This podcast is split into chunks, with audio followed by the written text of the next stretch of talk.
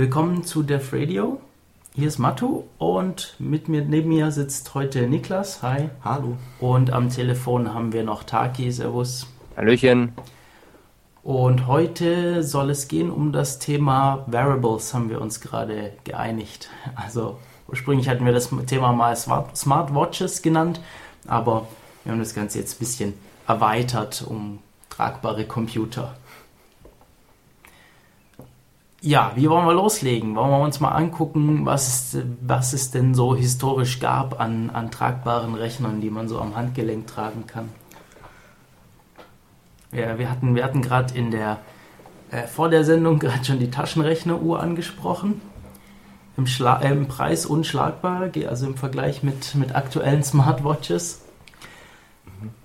Ähm, kennt man vielleicht, ja, so eine, so eine Uhr mit eingebautem Taschenrechner. Äh, Gab es früher mal, gibt es immer noch. Da bin ich, also wenn ich auf die Jahreszahlen schaue, äh, so 1999, da bin ich ein bisschen jung wahrscheinlich.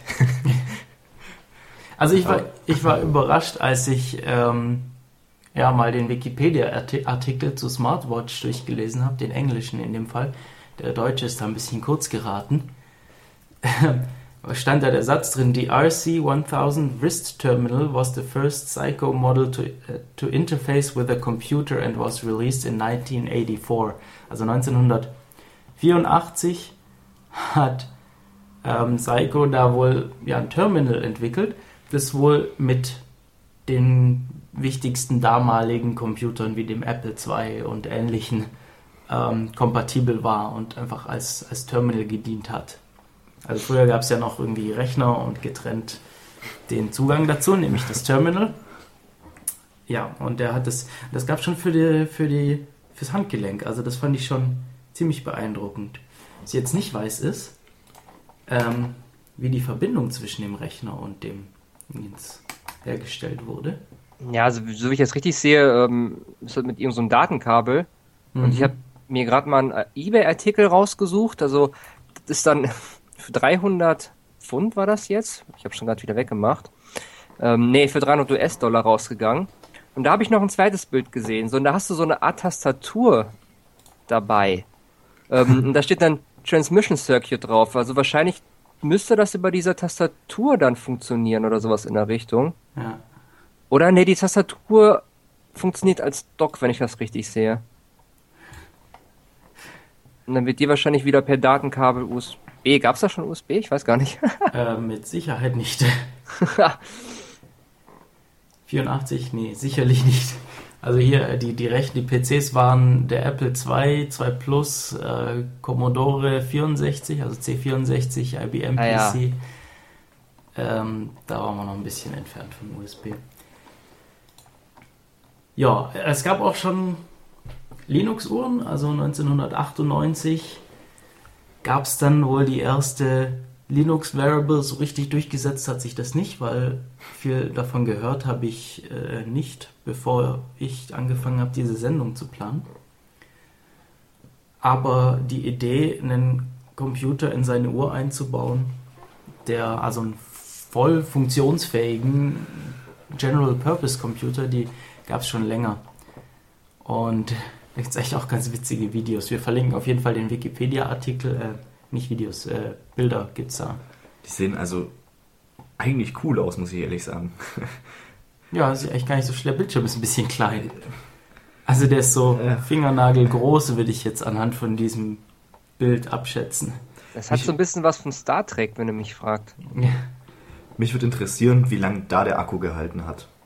Ob das schon damals dann war, ja, nach einem Tag muss man da die Batterie austauschen. Ich glaube, das oder? stand irgendwo oder auch nicht. Ähm, irgendwo hatte ich was drüber gelesen. Äh, Wristwatch, Computer, hm.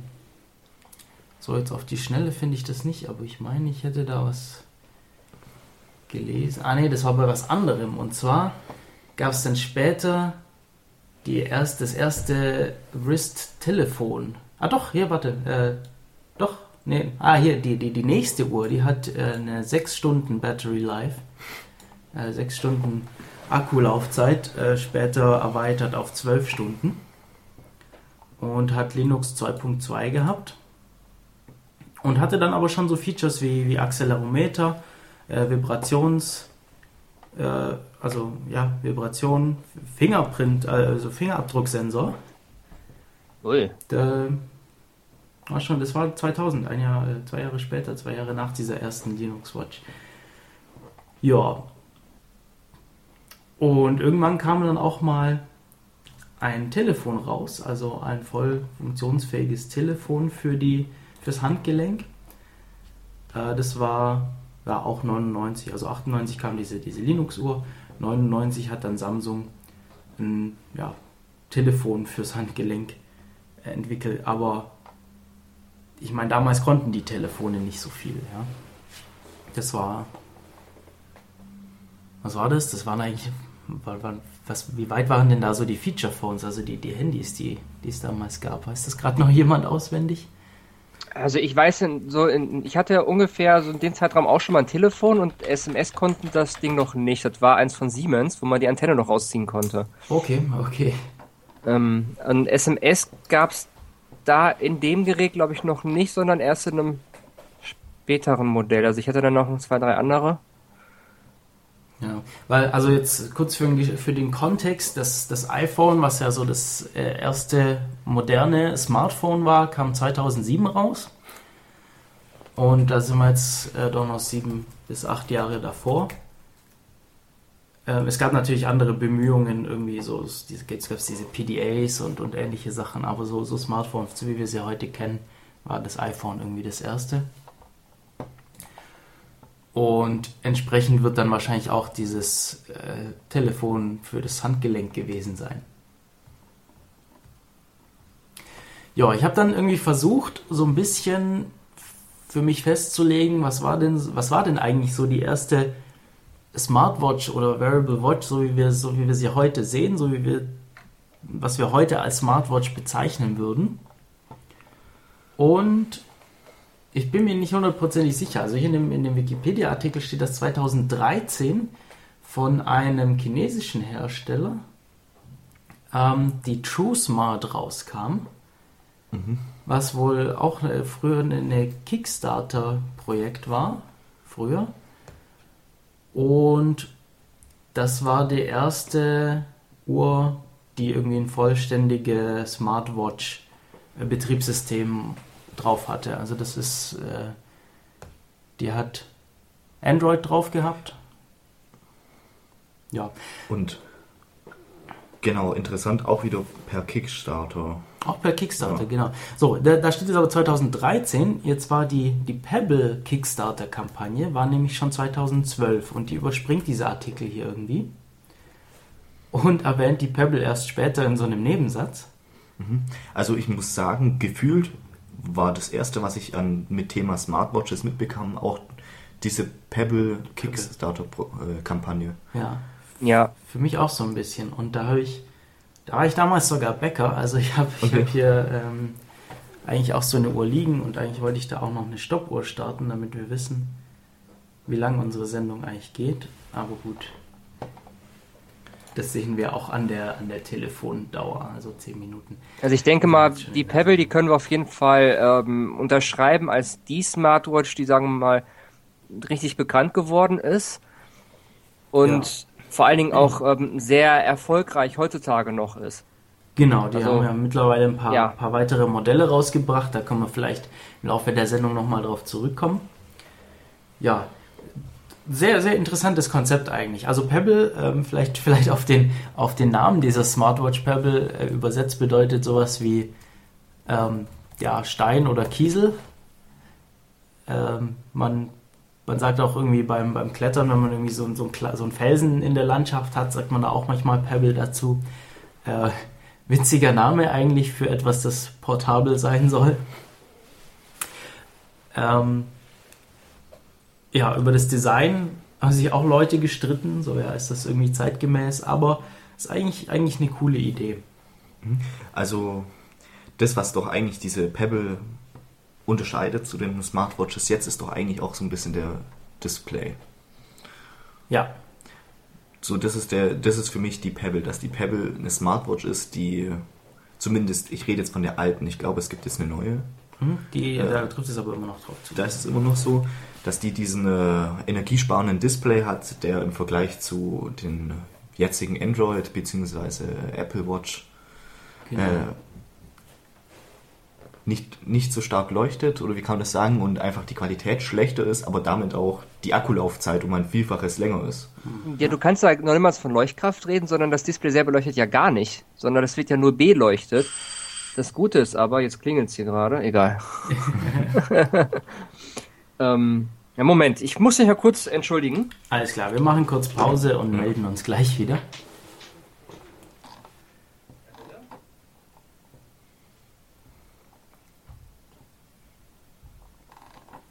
Ja genau, und die Pebble leuchtet an sich gar nicht, der Display. Und Äh, die neue Pebble, also die, die Pebble Time, die hat jetzt halt ein Farb-E-Paper-Display, aber es ist immer noch ein E-Paper-Display. E-Paper, so heißt das Ding. Das ist das gleiche wie beim äh, hier den ganzen äh, Lesegeräten. Kindle n- irgendwie nicht, weil, Okay. weil wenn du das, das hier anguckst, wenn du hier was tust, das dauert, bis es umschaltet. Hat das genug Akku? Ja, hat's. Also wenn du hier was tippst, das, das, das hat einfach... so ein Ding. Ja. Ähm,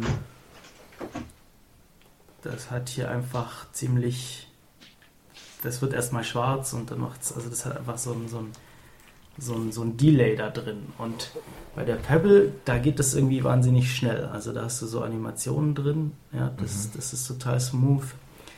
Deshalb weiß ich nicht genau, was der Unterschied ist. So, da bin ich wieder. Okay, dann legen wir wieder los mit der Radio. Kurze Unterbrechung. Äh, alle sind wieder da und wir waren gerade so ein bisschen bei, beim Thema Displays, aber das würde ich gerne noch ein bisschen aufschieben, weil du hast gerade noch erwähnt, die, ja, die Apple Watch natürlich, äh, in aller Munde mittlerweile auch schon, gibt es da schon mehrere Versionen von? Ja, ich glaube, Mm, Nee, nee, Nein. nee. nur verschiedene Größen. Ah, okay. Und ähm, der ansonsten auch noch großer Mitkonkurrent Android Wear, also das ja, Android Tele äh, eigentlich. Und da gibt es verschiedene Hersteller, die, die so die Uhren mit diesem Betriebssystem her herstellen. Und mit in unsere Sendung aufnehmen wollten wir noch dieses, die ganzen Fitness-Tracker, die ja jetzt auch sehr beliebt sind. Also ein bisschen abgespeckte Funktionalität, aber auch so gut in dieses Thema mit reinpassen. Also von vielen Leuten auch jetzt als Uhr getragen werden. So, ja, wollen wir dann gleich auf das Display äh, zukommen, wenn wir jetzt schon beim Display waren? Mhm. Mhm. dann, dann können wir da vielleicht äh, irgendwie weitermachen. Also, äh, wir haben jetzt schon festgestellt, äh, Pebble hat ein sogenanntes E-Paper-Display. Die normale Pebble, also Pebble Classic oder einfach nur Pebble, also diese erste Version aus der ersten Kickstarter-Kampagne, hatte oder hat, sie wird immer noch verkauft, ein Schwarz-Weiß-Display das wie gesagt selber nicht leuchtet. Es hat aber eine, also man, die Uhr hat eine Hintergrundbeleuchtung, also sie beleuchtet dann das Display noch so, dass man sieht. Und man kann eben diese, diese E-Paper-Displays sind eben wunderbar bei Tageslicht zu erkennen oder halt auch bei, bei, bei normaler Raumbeleuchtung ähm, sind eben wunderbar zu erkennen. Man hat auch überhaupt keine Probleme irgendwie, wenn das Sonnenlicht direkt drauf strahlt, ähm, wie, wie bei LCD-Displays oder, oder Smartphones oder so. Das, das wird nicht schlechter dadurch, das wird sogar eher besser, die, die Sichtbarkeit. Genau, das ist so ähnlich wie in diesen äh, E-Readern. Richtig, genau. Also ähm, der Unterschied ist, ich weiß nicht genau, was der Unterschied ist, aber bei äh, diesen E-Readern, also ich habe hier jetzt so ein relativ altes äh, Kindle E-Reader noch rumliegen, das hat ja auch so ein E-Ink-Display. Wenn ich hier eine Seite umblätter, dann dauert es einfach einen Moment. Und das liegt nicht an der Leistungsfähigkeit von dem Prozessor, sondern das liegt wohl tatsächlich an dem Bildschirm. Weil, ähm, soweit ich mich erinnere, besteht diese, äh, diese Display daraus, dass da eben ganz viele ähm, ja, Pigmente drin sind, die auf der einen Seite hell sind, auf der anderen dunkel und dann vom Magneten umgedreht werden. Und wenn die mal umgedreht sind, dann brauchen die keinen Strom mehr. Also für das Anzeigen eines Bildes braucht dieses Display theoretisch keinen keinen Strom, sondern nur für das Umschalten zu einem anderen Bild. Und deshalb sind die wohl auch, auch so stromsparend. Ähm, der Unterschied bei der Pebble ist jetzt, da dauert das nicht so lang. Also da sieht das irgendwie aus wie ein, wie ein normales Bildschirm. Und deshalb bin ich mir nicht sicher, was da jetzt der, der genaue Unterschied Also, ist. Man muss dazu sagen, dass der Bildschirm von der Pebble natürlich viel, viel kleiner ist. Ja, Das, das, das könnte ein Grund sein. vielleicht. könnte ein Grund sein. Ja. Und also es ist schon im Vergleich viel flüssiger. Und was jetzt hier, äh, wenn wir jetzt wieder unsere Wikipedia zu Rate ziehen, da ist hier so ein Vergleich, Display Type, und da steht bei der Pebble Watch, ähm, steht LCD als Typ dran und in Klammern E-Paper. Was genau es damit auf sich hat, wissen wir nicht, aber wir können auf jeden Fall festhalten, es gibt einen Unterschied im Display, nämlich der von der Pebble ist einfach stromsparender. Also man kann sich ja ähm, das auch mal so überlegen, wenn ähm, da Generationen dazwischen sind, dann ist natürlich die Ansteuerung auch ein bisschen besser. Und ähm, was man nicht vergessen darf, die CPU ist eine Sache, aber jedes Display hat ja nochmal ein eigenes, ja, man kann es schon fast Mainboard, einen eigenen Treiber nennen, um, um es anzusteuern. Die CPU steuert diesen Treiber an und der steuert dann im Endeffekt das Display wieder an. Ähm, und es kann auch sein, dass dann bei dem alten Kindle einfach ähm, eine langsamere, entsprechend Ja. alter Treiber halt hinterhängt. Ja, also das, das ist einfach, da sind einige Generationen, glaube ich, dazwischen. Genau. Und da hat sich schon einiges getan. Ja, die, die zweite Version der Pebble, beziehungsweise die zweite war eigentlich die, die Stahlvariante, das ist die gleiche Uhr wie die erste, bloß aus, aus Metall statt aus Kunststoff. Und äh, mittlerweile gibt es auch noch die Pebble Time, irgendwann im letzten Jahr rausgekommen. Und die hat jetzt ein Farb-E-Paper-Display. Also äh, im Prinzip eine ähnliche Uhr, aber um Farbe erweitert. So, was sie nicht hat, ist ein Touchscreen. Und ich glaube, das haben aber alle anderen eigentlich. Oder zumindest alle, alle großen anderen. Ja, also wenn wir jetzt ähm, von, von, von, von den drei großen hier sprechen, dann, dann ist das die einzige ohne, ja. Fitness-Tracker jetzt mal abgesehen. Ja. Ja, was haben die Fitness-Tracker so? Du hast, glaube ich, hier gerade einen an, oder? Genau, Kann also ich denke, anzeigen? grundsätzlich gibt es äh, zwei Varianten bei diesen Fitness-Trackern, nämlich welche mit Display und welche ohne Display. Und ich habe hier so einen ohne und da gibt es bloß drei Leuchten. Und der kann eigentlich auch gar nicht so viel, außer noch vibrieren. Und das ist aber ganz nett oder das ist ganz äh, lustig, weil ich kann mir Notifikationen anzeigen lassen. Kann mir um 13 Uhr, wenn ich zum Beispiel eine Pause machen will, kann ich, fängt auf einmal an, meine Hand zu vibrieren oder ähm, oder wenn ich eine halbe Stunde lang still sitze, dann fängt es an zu vibrieren und sagt mal, ja, steh mal kurz auf, beweg dich mal kurz und hock nicht so lange vorm Rechner. Genau, aber grundsätzlich ist es schon gedacht für Leute, die Sport machen, wo dann auch irgendwelche Daten äh, analysiert werden, die man sich dann nachher auf meistens irgendwie dem Handy wieder anschauen kann oder Weboberfläche, die dann per Bluetooth an dein Handy geschickt werden. Also du erzählst jetzt schon so ein bisschen, ein bisschen was du damit machst. Ähm, Mhm. Das ist nämlich irgendwie so die erste Frage, wenn Leute sehen, oh, was hast du für eine Uhr? Und dann sage ich, ja, das ist eine, das ist eine Smartwatch, die ist mit meinem Handy verbunden. Ähm, die kann mir irgendwie Nachrichten anzeigen. Und dann sagen sie, ja, wozu braucht man das denn? Was macht man denn damit? Das ist immer so die erste Frage, so, ja, was, wozu, warum? Und wozu, was habt ihr denn da so für Anwendungszwecke für? Also du hast jetzt schon gemeint, so, es, es vibriert halt. Mhm. Also ich persönlich äh, benutze, das, äh, äh, benutze das so, dass äh, als Wecker morgens, das Ding kann es nämlich auch äh, als Wecker und das trackt deinen Schlaf. Und da gibt es ja diese verschiedenen Schlafphasen und das versucht zumindest ein, äh, zu einer möglichst günstigen Schlafphase aufzuwecken. Das heißt, ich sage dir meinem Fitness-Tracker, äh, weck mich so circa 8 Uhr und wenn ich um 8 Uhr und 7.45 Uhr gerade in der geeigneten Schlafphase bin, dann fängt es an zu vibrieren und weckt mich. Wenn ich dagegen irgendwie um 8 Uhr 2, also okay, nee, anders, wenn ich um 7.30 Uhr immer noch irgendwie im Tiefschlaf bin, dann versucht es mich nicht gerade im Tiefschlaf zu wecken. Und Funktioniert das gut? Ja, Mhm. schwer zu sagen. Ne? Ja, also ich sag's so, äh, das liegt an mir persönlich. Ich wach, wenn ich mein, wenn ich mir um Wecker um 7.30 Uhr stelle, wache ich um 7.29 Uhr auf. Da brauche ich keine, äh, da brauche ich den eigentlich nicht. Aber wo ich zum Beispiel, was ich dann weiterhin damit mache, ist, ich habe mehrere Vibrationen am Tag zu verschiedenen Uhrzeiten. Also ich habe eine um 13 Uhr und um 16 Uhr. Und, das, und die haben nicht mal einen inhärenten Grund, außer dass ich weiß, wie spät es ist. Also ich merke sozusagen ersten, an der ersten Vibration, okay, jetzt ist 13 Uhr, jetzt ist irgendwie die Hälfte vom Tag vorbei. Dann habe ich um 16 Uhr nochmal so, ah, jetzt solltest du nochmal schauen, was ist heute Abend. Ich habe das eigentlich wirklich nur so als äh, Vibrationsalarm. Auf die ganzen Tracking-Eigenschaften, die sind zwar ganz nett anzuschauen dann mal, aber eigentlich, äh, was tue ich damit? Das ist die große Frage.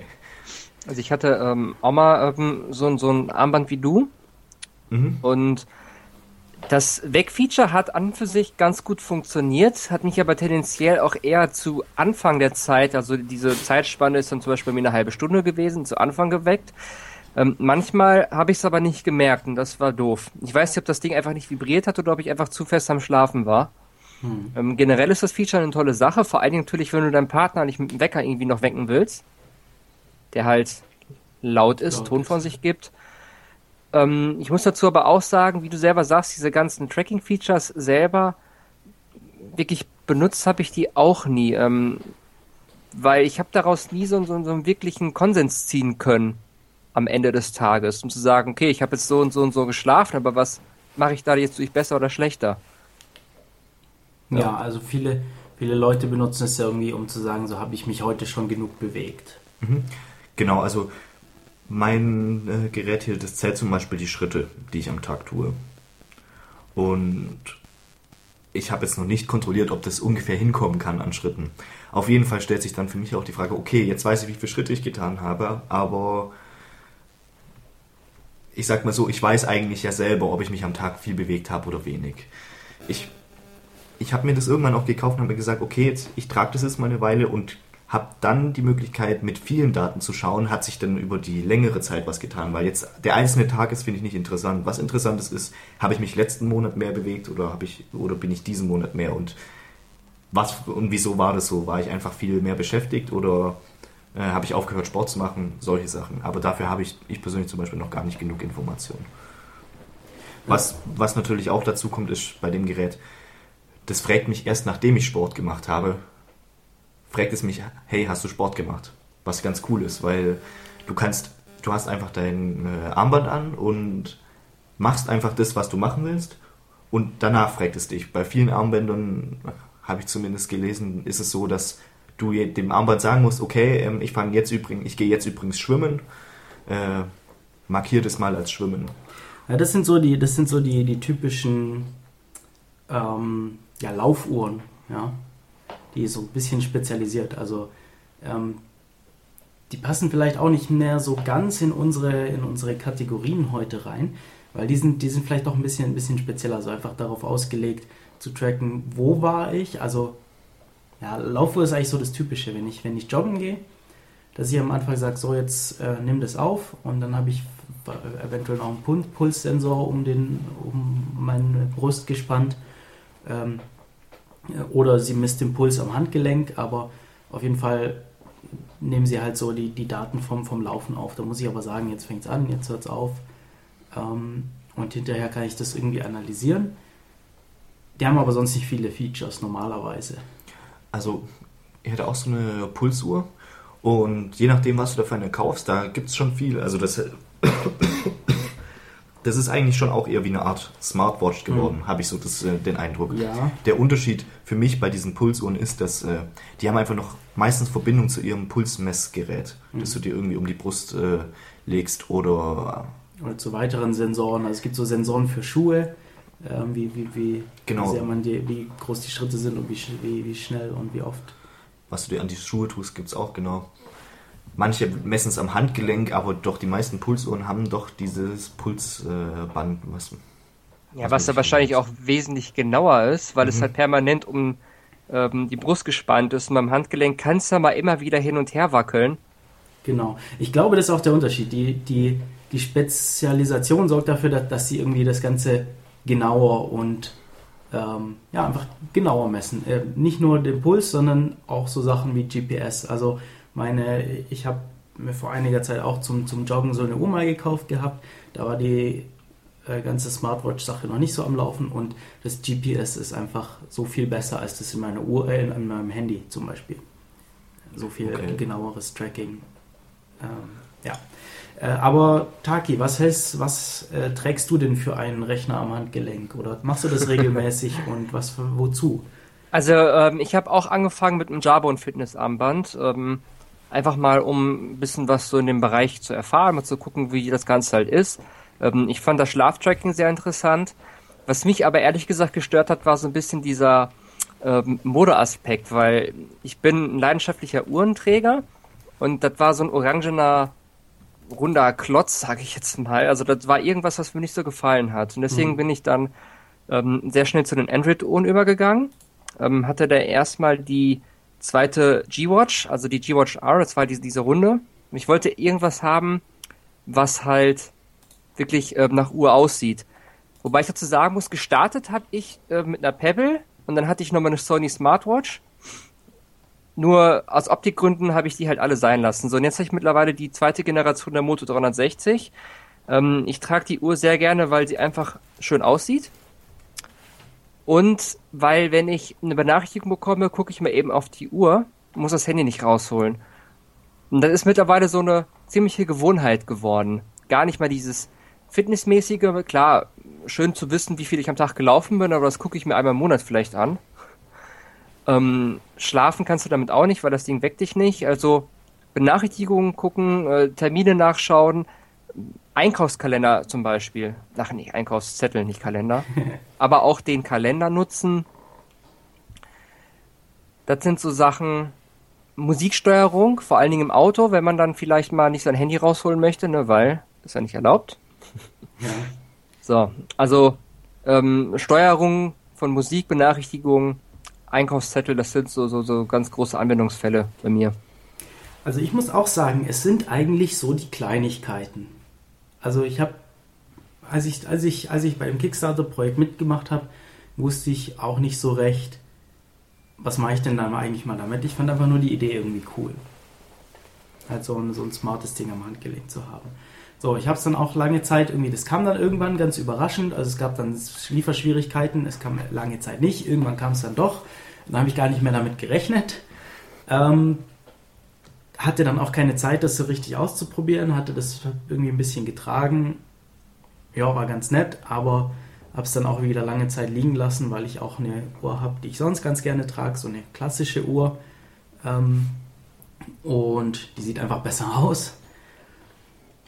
Und dann habe ich es eine Weile liegen lassen. Irgendwann habe ich es dann, hab dann wieder ausgepackt und dann auch mal versucht, irgendwie Apps dafür zu schreiben und so.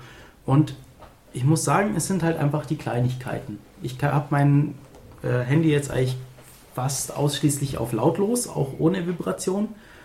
Und habe eben die ganzen Benachrichtigungen am Armband. Äh, Super finde ich, am Armband verpasst man die Notifications nicht. Also es vib- vibrieren nicht. Und wenn ich das Handy in der Hosentasche habe, egal ob es laut ist oder auf Vibration, Vibration kann sein, man kriegt es irgendwie mal nicht mit, weil man gerade irgendwie mit anderen Sachen beschäftigt ist, die zu sehr ablenken. Oder irgendwie sitzt, dass, dass, dass man es nicht mitbekommt. Am Handgelenk habe ich das Vibrieren noch nie verpasst. Das, das ist irgendwie präsenter. Wenn sie denn mal vibriert, das ist so einer der Nachteile der Uhren, weil manchmal vibrieren sie einfach nicht. Okay, das Problem Weiß habe ich- eigentlich kaum. Dann sei froh, weil ich habe das Problem, deswegen konnte ich bei mir die Benachrichtigung am Handy quasi nicht komplett ausschalten. Okay. Ähm, aber ich finde die Aufmerksamkeitsspanne ist einfach höher. Wenn man sein Handy rausholt, ist es auch wieder unhöflich. Wenn man mal kurz Ja. auf die Uhr guckt, weiß, aha, es ist eine E-Mail, kann ich löschen, ist das wieder ein bisschen was anderes. Ähm, das Genau. Finde ich sehr ich, gut. Oder ich habe jetzt irgendwie ja, einen, einen Chat, wo mehrere Leute drin sind, wo irgendwie ständig was los ist, so wie, ja, keine Ahnung, wir haben einen Chat fürs, fürs, fürs Radio hier, um, um die Sendungen zu planen. Und im Moment ähm, geht mich das Thema vielleicht nicht unbedingt was an, dann kann ich kurz drauf schauen und vielleicht ist sogar von dieser App für die nächste Stunde äh, äh, stumm schalten, die Benachrichtigung und muss nicht ständig mein Handy aus der Tasche ziehen. Das ist nämlich genau dieses, ich muss nicht ständig mein Handy aus der Tasche ziehen. Wo du sagst, das ist mir auch aufgefallen, ähm, wenn du mit vielen Leuten bist, die alle so eine Smartwatch haben und damit ihr Handy verknüpft haben, da ist das äh, Handy nicht so oft draußen. Ja. Weil wirklich, aber du siehst, wie Leute ab und zu auf die Uhr schauen. Da siehst du, okay, Ja, das ist Ähm, schon witzig. ähm, sie schauen auf die Uhr und tun es wieder weg. Äh, sonst hättest du immer dieses, äh, dass jemand in die Hose greift, sein Handy holt, äh, aufs Handy raufschaut, entsperren muss bei den meisten, je nachdem. Und äh, ich habe das Gefühl, dass, wie ihr sagt, dass man da ein bisschen eintauscht, äh, die Aufmerksamkeit. Du, du hast zwar jetzt noch einen Ort, wo sozusagen du deine Notifications oder deine Vibrationen oder deine Benachrichtigungen äh, kriegst. Dafür kannst du an, dem, an der Handgelenk viel unauffälliger und viel eigentlich auch schneller äh, mal kurz schauen, was war das überhaupt und das so als Art Vorfilter verwenden für Notifikationen. Am Handy, äh, ich sage mal, wenn du dein Handy rausgeholt hast, ist es ja in dem Sinne schon wieder zu spät. Dann hab, bis, hast du dir, ich mal, schon wieder äh, dich jemanden abgewandt oder so. Ja? Wenn du aber auf die Uhr schaust, dann kannst du da recht gut vorfiltern. Oder wenn dich zum Beispiel jemand anruft und du willst gar nicht mit ihm reden, dann siehst du das auf dem Ding und weißt, ah, okay, ich kann es ignorieren, ich gehe jetzt nicht zu meinem Handy, was vielleicht irgendwo anders liegt.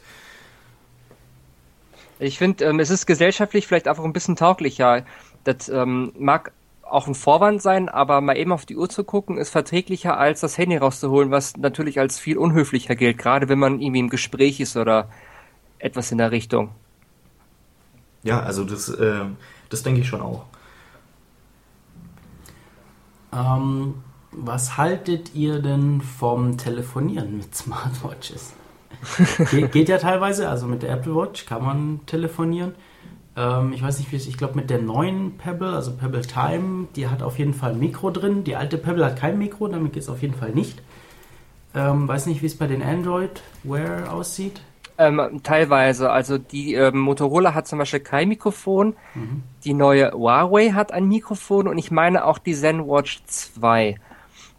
Ähm, ich muss dazu sagen, ich habe immer noch sehr große Probleme damit, allgemein in die Uhr zu sprechen, wenn ich Publikum irgendwo habe. Ja.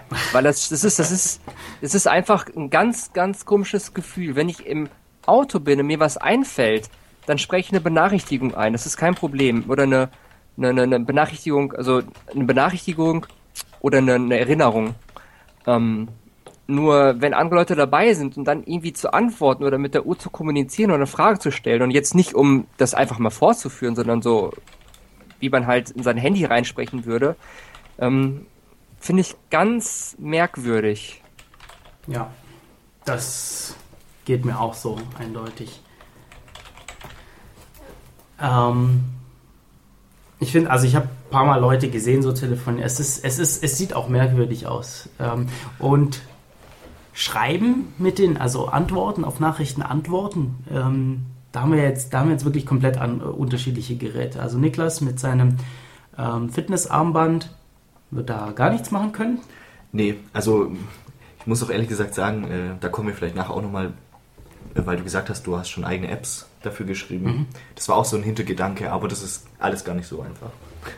Okay. Ähm, ja, ich habe äh, die Pebble, die, wie schon erwähnt, sie hat keinen Touchscreen, also ich kann da keine, na, ich kann eine Tastatur entwickeln. Also was sie hat, sind vier Tasten. Eine Zurücktaste, die kann ich jetzt auch nicht für Applikationen oder so verwenden, dann eine Auswahltaste und eine Hoch- und Runtertaste. Und theoretisch könnte man dafür jetzt eine Tastatur implementieren, also ich wähle den Buchstaben aus, ähm, würde wahrscheinlich ewig dauern, damit zu tippen. Was es aber hat, ist, wenn ich eine Nachricht bekomme, kann ich sofort vorher ähm, so Kurznachrichten abspeichern, die ich dann ähm, aus, aus dieser Liste auswähle und dann als Antwort schicke. Also sowas wie, bin beschäftigt, melde mich später oder einfach nur okay, ja, nein. Ähm, Solche Dinge oder verschiedene äh, Smileys, die man schicken kann. Machst du das denn? Ja. Ähm, selten. Ich nutze das sehr oft, muss ich sagen, weil mal eben mit Ja oder mit Okay oder mit Danke antworten ist immer noch schneller, das Handy rauszuholen. Und sehr oft reicht es ja auch aus, so eine kurze und prägnante Antwort zu geben, halt Das auch stimmt. so eine vordefinierte Antwort. Ja. Also äh, eigentlich, ich mache es eigentlich fast immer, wenn es solche kurzen Antworten ausreichen, aber es ist selten der Fall, dass bei mir so kurze Antworten ausreichen. Deshalb, ähm, deshalb meinte ich hier eher selten. Ähm, Android Wear, da gibt es jetzt durchaus Möglichkeiten, richtige Tastaturen zu haben. Nutzt du sowas, Taki? ich habe mal eine Tastatur installiert, ähm, eine Demo-Tastatur.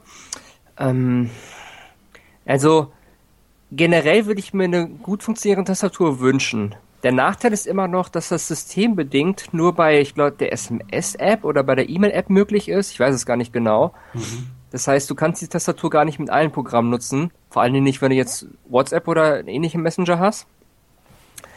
Ähm, manchmal würde ich gerne einfach was auf, die, auf das Handy tippen, aber es ist einfach sehr frickelig. Einsprechen klappt recht gut. Das Voice-Feature nimmt die Sachen auch sehr gut auf und interpretiert das Ganze. Nachteil ist immer nur, du sprichst mal eben was ein, so wie eine Sprachnachricht. Dann wird dann zu Text übersetzt und dann kommt da irgendein Kauderwelsch raus, was teilweise sehr witzig ist vom Satzbau her, wenn es danach liest. Mhm. Ähm, also für große Antworten ist es trotzdem, egal ob du es über die Tastatur eingeben würdest oder einsprechen würdest, bedingt geeignet. Aber die Spracherkennung kommt schon so ein bisschen.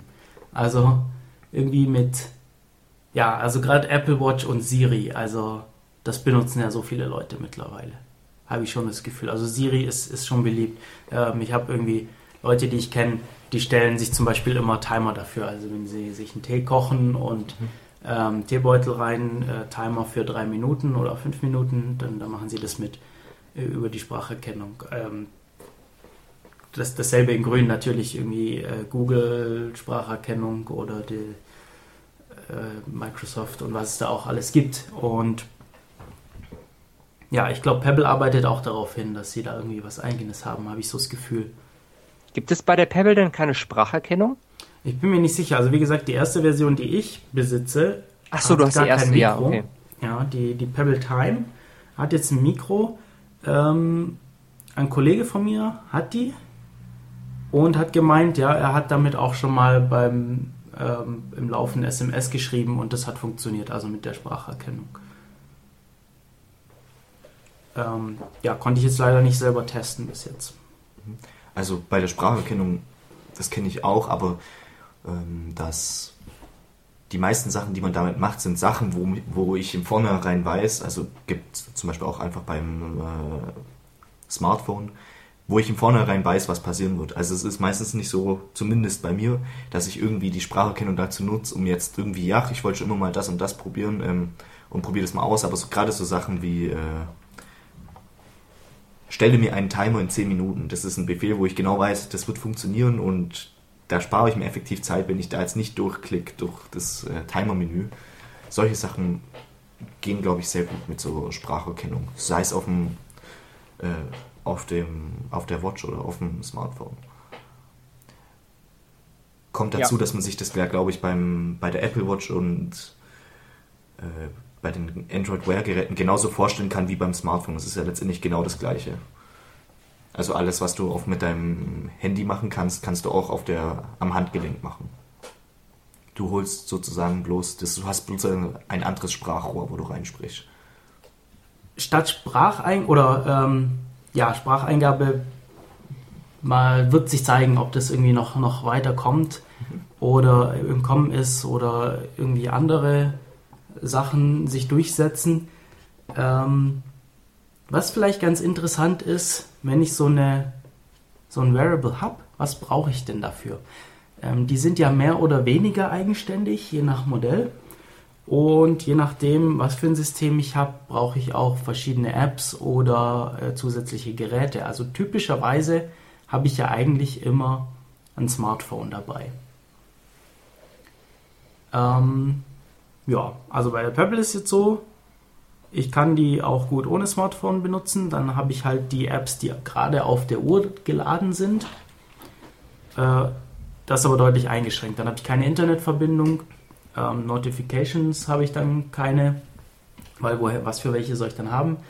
Ähm, was ich noch habe, ist den, den Kalender, den er noch im Cache hat. Also da kann ich noch drauf zugreifen. Ich habe immer noch irgendwie eine Stoppuhr, äh, Timer und was ich sonst mir so für Apps drauf installiert habe.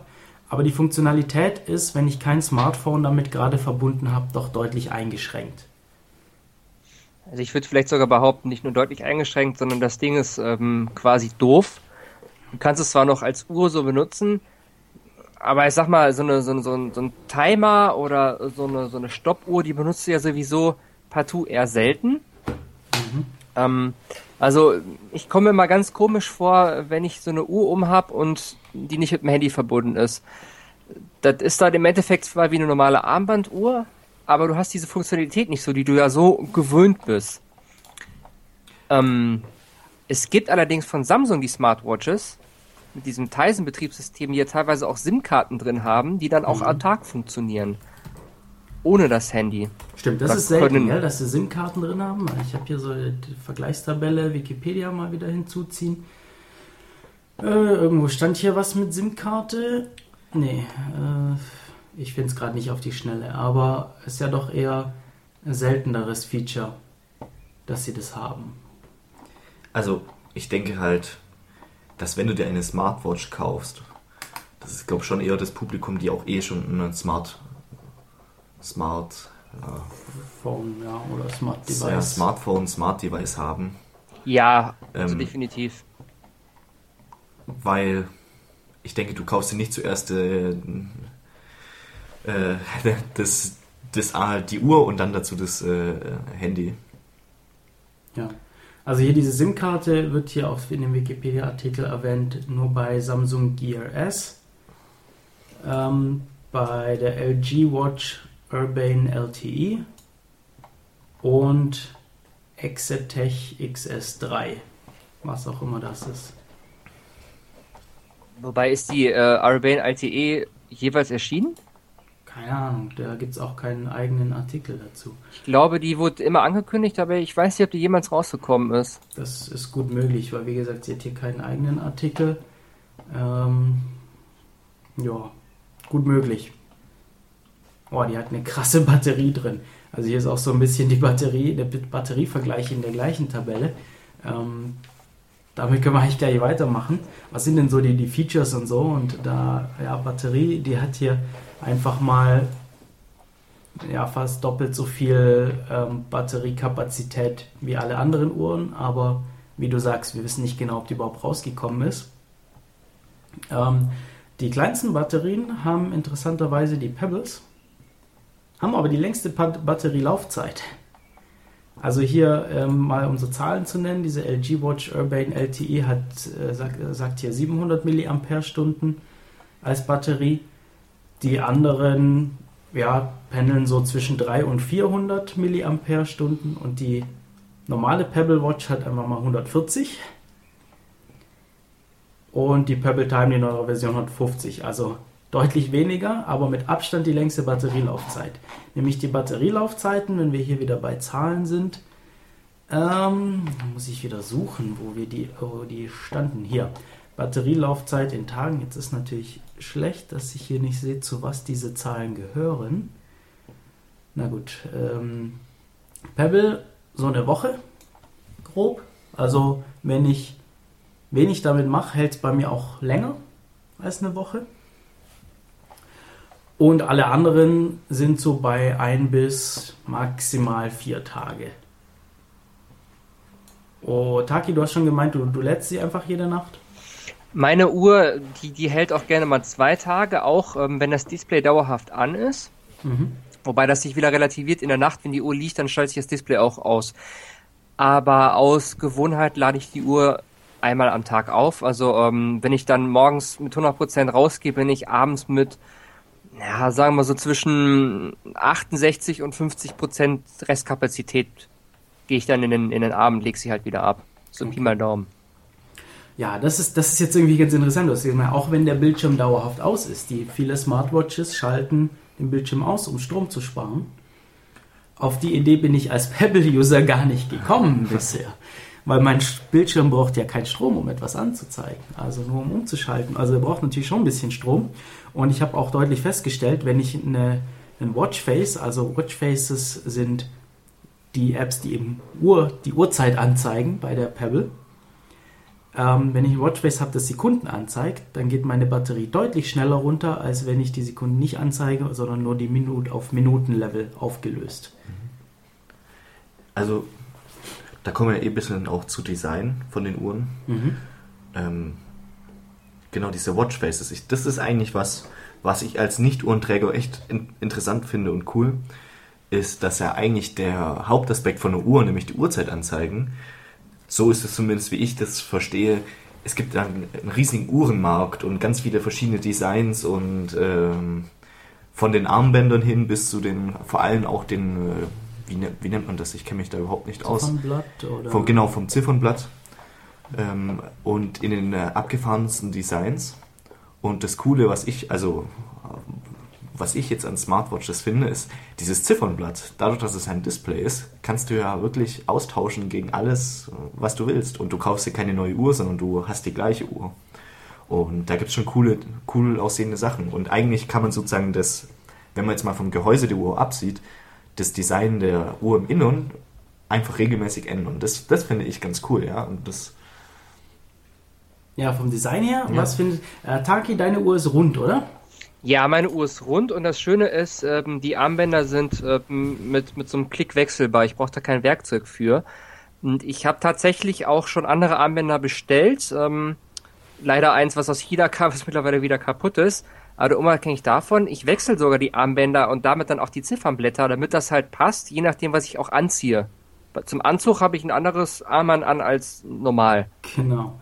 Ja, und das finde ich, ähm, ich finde diesen Unterschied äh, rund oder eckig ganz spannend. Also eckig heißt dann normalerweise abgerundete Ecken und äh, aber irgendwie quadratisch oder rechteckiges Bildschirm auf jeden Fall.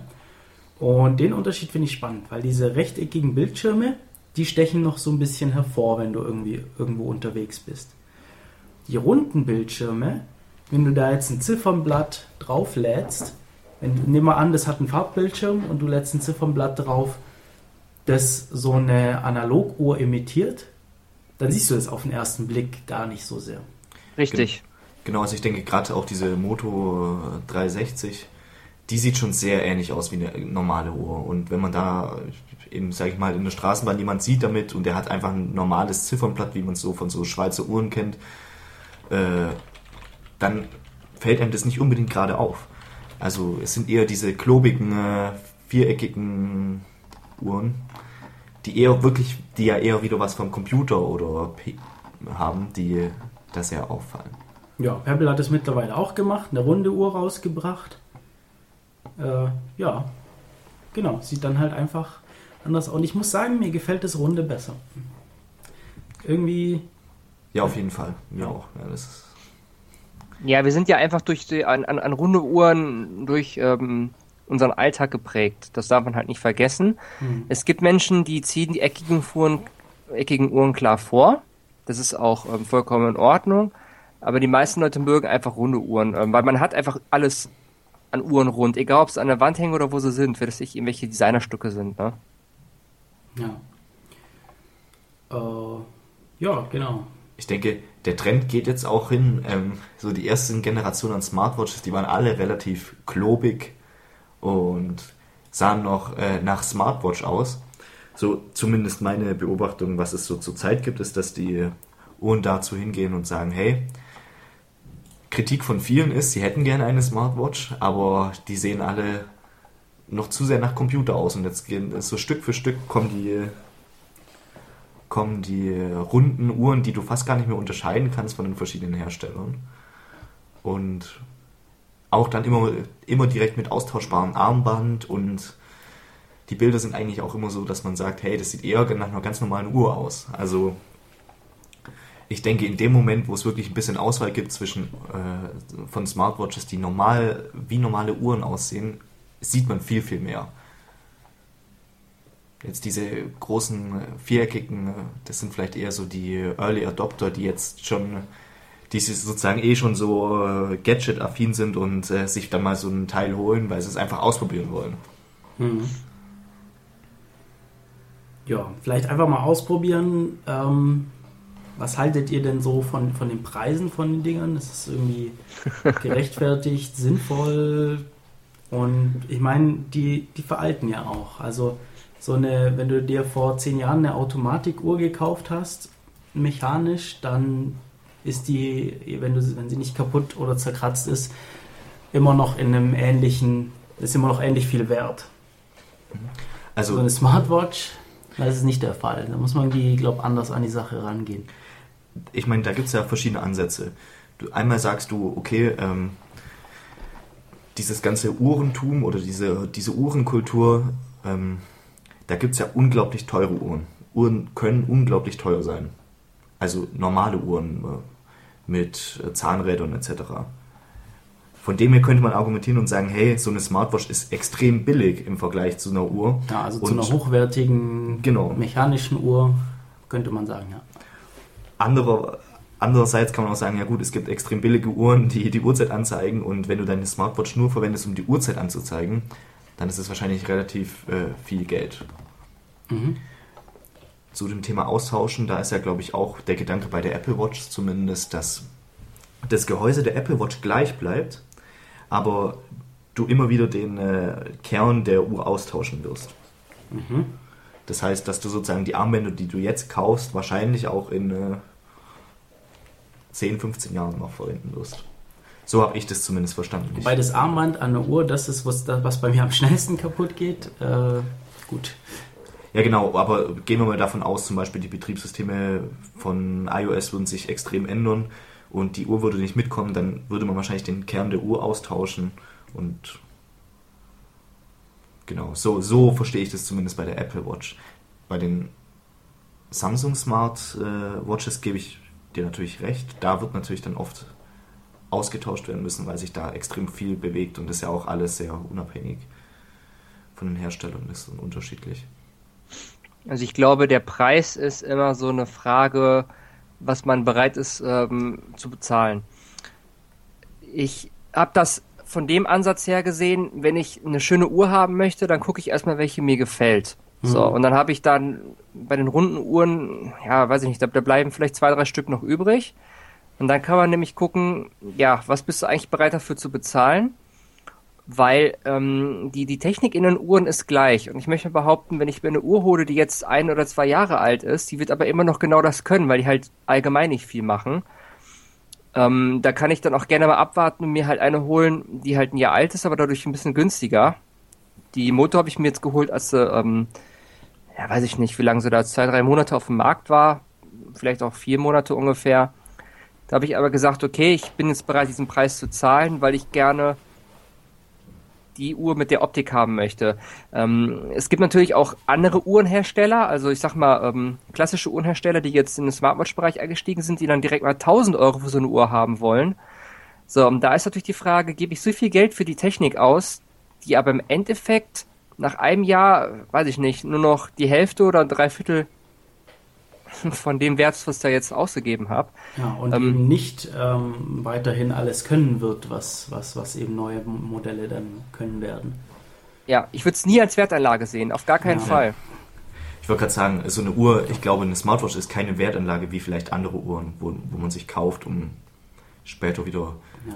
die den Wert einfach nicht verlieren. So Das eine, muss man einfach mit dem Handy vergleichen, wahrscheinlich. Genau. Ja, ist es ähnlich, genau. Ja. ich finde, wie, was, was ich halt wirklich interessant finde, eigentlich, wenn du, wenn du sagst, wie du gerade schon gesagt hast, du änderst auch die Farbe von deinen Armbändern und je nachdem, welches Watchface, was du für einen Anzug anziehst, ich finde dann, wenn du dann an den Preis denkst, eigentlich ist es sehr, eigentlich ist es gar nicht so viel, wenn du überlegst, dass du eine Uhr kaufst und das Design variabel halten kannst, es Zusatzfunktionen hat und dir die Uhrzeit anzeigt mit dem, mit dem äh, Nachteil, dass der Akku nicht so lange hält.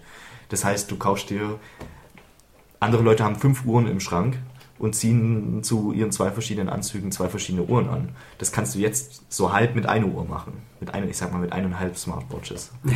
Ja, genau. Und dafür ist der Preis eigentlich nicht, nicht sehr. Ja, was man dann, äh, irgendwie, das gleiche passiert bei Fitness-Trackern, ist mir aufgefallen. Also da gibt es jetzt auch irgendwie so, ja, welche, die elegant aussehen und irgendwie Armbänder tauschen, verschiedenste Farben, ähm, Gold, Kunststoff, ähm, Neonfarben, wie auch immer. Fand ich eigentlich ganz, ganz witzig. Also ich komme in diese Fitness-Tracker-Sache irgendwie nicht so rein. Ich habe mir auch mal auf der Pebble Watch so einen Fitness-Tracker installiert. Der hat, während ich beim Mittagessen saß, mir bescheinigt, ich hätte 1000 Schritte gemacht. ähm, das Ding war nach äh, ja, äh, ein, zwei Stunden wieder runter von meiner Uhr. Ähm, ich vermute mal, dass die dedizierten Fitness-Tracker ein bisschen besser funktionieren. Aber ich bin allerdings nicht so ganz reingekommen. Also mir fehlt da, mir fehlt da der Bildschirm. Ich will, ich will diesen Bildschirm haben. Ähm, Jetzt die Pebble, die ich hier habe, da habe ich mir einfach auch ein Watchface geschrieben, das mir alle Informationen anzeigt, die ich haben wollte. Äh, Das sind gar nicht so besondere, aber irgendwie gab es keins, das das alles hatte. Ich wollte nämlich die Uhrzeit ohne Sekunden wegen Stromsparen, ähm, den Wochentag, der, das Datum, der Akku des, der, der Uhr und ob es mit dem Handy verbunden ist oder nicht. Irgendwie gab es kein Watchface, das ist eigentlich sind das so die, die Standardsachen. äh, gab es kein, dass das in zufriedenstellender Weise gemacht hätte. Ähm, ja, aber gut. Mir fehlt dann einfach, also dieser Bildschirm, ich finde ihn super. Diese Notifications drauf zu lesen, äh, SMS, äh, sonstige Kurznachrichten Nachrichten zu sehen, wer gerade anruft, das, das will ich haben. Das sind so die Sachen, die für mich diese Uhr ausmachen. Also, ich meine, ein Kritikpunkt an diesen Smartwatches ist ähm, ja genau das eigentlich. Dass du sagst, du willst immer direkt wissen, wann du so eine Notification bekommst. Ähm, das wollen ja auch einfach ganz viele Leute nicht. Ich, ich meine, stell dir vor, du kriegst wirklich relativ viele E-Mails und du lässt dir jede E-Mail an deiner Smartwatch anzeigen und du wirst konstant an deinem Arm an diese Sachen erinnert. Ich kann mir gut vorstellen, dass ganz viele Leute sich so ein äh, so eine Uhr nicht kaufen, weil sie einfach sagen, okay, es reicht schon, wenn mein Handy mir dann nachher anzeigt, aber ich möchte nicht noch an meine Uhr erinnert werden. Ich will das eigentlich gar nicht mehr wissen. Ja gut, aber solche Sachen kann man ja zum Beispiel pro App auf dem Telefon konfigurieren. Also E-Mails lese ich zum Beispiel auf dem Handy gar nicht. Wenn ich sie lesen würde, würde ich sie mir auch nicht auf die Uhr weiterleiten lassen. Einfach sagen, ja, E-Mails bleiben auf dem Handy und es bleibt stumm. Das reicht, wenn ich die irgendwann sehe. Ähm, SMS und Telefonanrufe will ich aber mitbekommen, weil dann kann ich mein Handy äh, lautlos lassen. Wie ist das bei dem, bei dem, bei dem Fitness-Tracker? Kann man das konfigurieren? Was da? Also ich hatte mir den dann irgendwann auch mal gekauft und mir gedacht habe, ach, das ist ja cool. Da kann ich ja äh, lauter Sachen programmieren, womit es dann vibriert und irgendwelche Hinweise gibt. Ähm, aber ich habe das noch nicht rausgefunden, dass das geht, beziehungsweise ich glaube, da ist die äh, API ein bisschen eingeschränkt. Mhm. Ähm, aber sowas wäre natürlich schon lustig. Zum Beispiel, ähm, was mir gerade auch aufgefallen ist, so Navigation. Jetzt habe ich vorhin gerade hier geschaut, wo ich hinfahren muss mit dem Fahrrad. Ähm, und ich kenne das dann zum Beispiel von der Uhr, hat man mir erzählt, dass von der Apple Watch, dass wenn du dann dir diese Straßennavigation anmachst und sagst, du möchtest jetzt dahin laufen, dass dir dann in dem Moment, wo du sozusagen an der Kreuzung stehst, dein, deine Uhr vibriert und dir die Richtung anzeigt, so eine Richtung, ja, jetzt musst du hier links abbiegen Mhm. und du sozusagen bei der Navigation gar nicht mehr mit dem Handy so vorm Kopf und fast gegen die Straßenlaterne läufst, sondern dass du eigentlich an der Uhr so, dann sieht es fast so aus, als wüsste man, wo man hinläuft. Ja. Also es funktioniert tatsächlich relativ gut. Ich habe Ja. das in Kombination mit dem äh, mit der OpenStreetMap Android App, also Osmand, äh, so eine Open Source Navigation äh, und der Pebble Watch und aufgrund der Notifications, die das macht, die Sachen, die das normalerweise vorlesen würde, die kriegst du dann als Text auf die Uhr. Also das klappt bei den Android-Uhren genauso gut. Es ist ähnlich. Ähm, ich hatte sogar schon mal den Fall, dass ich ähm, im Auto war. Ich musste kurzfristig irgendwo hinfahren, ähm, wollte das Handy jetzt aber nicht rausholen, ging auch nicht. Mal eben in die Uhr eingesprochen, hat man die Notifications auf, dem, auf der Uhr und das klappt auch. Aber auch als Fußgänger klappt das sehr gut. Mhm. Man hat das Handy nicht die ganze Zeit in der Hand und das ist natürlich was anderes. Ich denke auch, also gerade auch beim Autofahren, äh, da ist das extrem praktisch, weil da willst du einfach nicht das Handy in die Hand nehmen. Das ist einfach dumm. Ja. Genau. Okay, wir, eigentlich wollte ich, ich weiß gar nicht, wie wir jetzt auf diese verschiedenen Themen gekommen sind. Nämlich ursprünglich wollte ich nochmal darüber sprechen, was braucht man denn dafür, wenn man so eine Uhr hat. Ähm, dann sind wir auf die Verbindung mit dem Smartphone gekommen und haben festgestellt, die Uhr an sich ist relativ dumm. Ähm, worauf ich dann eigentlich raus wollte, ist den Gegenpart, das Smartphone, äh, das Smart Device, was man sonst noch in der Hosentasche hat. Ähm, ich mache einfach mal den Anfang. Pebble hat für sowohl Android als auch iOS eine entsprechende App, die man sich auf dem Smartphone installiert. Und äh, verbunden ist die Uhr dann über Bluetooth Low Energy, also ja, Bluetooth LE und alles läuft über diese Uhr. Diese, dieser, diese App hat dann noch einen zusätzlichen App Store, also die die Apps für, den, für die Uhr, die gehen über den eigenen Store. Ich, in, in anderen Betriebssystemen ist es anders. Also gerade bei, bei Apple zum Beispiel, da gehen die alle über den normalen App Store. Äh, aber hier, Pebble bringt jetzt seinen eigenen App Store mit. Und ja, das ist das, was ich brauche. Ich brauche zusätzlich diese App, einmal um die, um die Uhr aktuell zu halten, um die zu updaten. Die kümmert sich um die Kommunikation mit der Uhr, die installiert weitere Apps auf der Uhr. Ähm, ich habe auch die, die, die Uhr selber hat einen ziemlich begrenzten Speicherplatz für Apps. Also kann ich nicht irgendwie 50 Apps gleichzeitig drauf haben. Äh, mit dem neuen Betriebssystem, das sie mit der Pebble Time rausgebracht haben, haben sie auch was Schlaues gemacht, nämlich das äh, lädt die Apps on Demand drauf. Also die Apps sind auf dem Smartphone.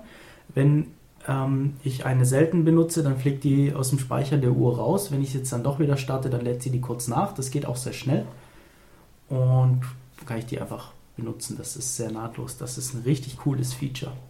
Früher war es so, dass ich acht Apps, also acht Slots drauf hatte, egal wie groß die Apps waren, mhm. komischerweise. Ich hatte acht Slots.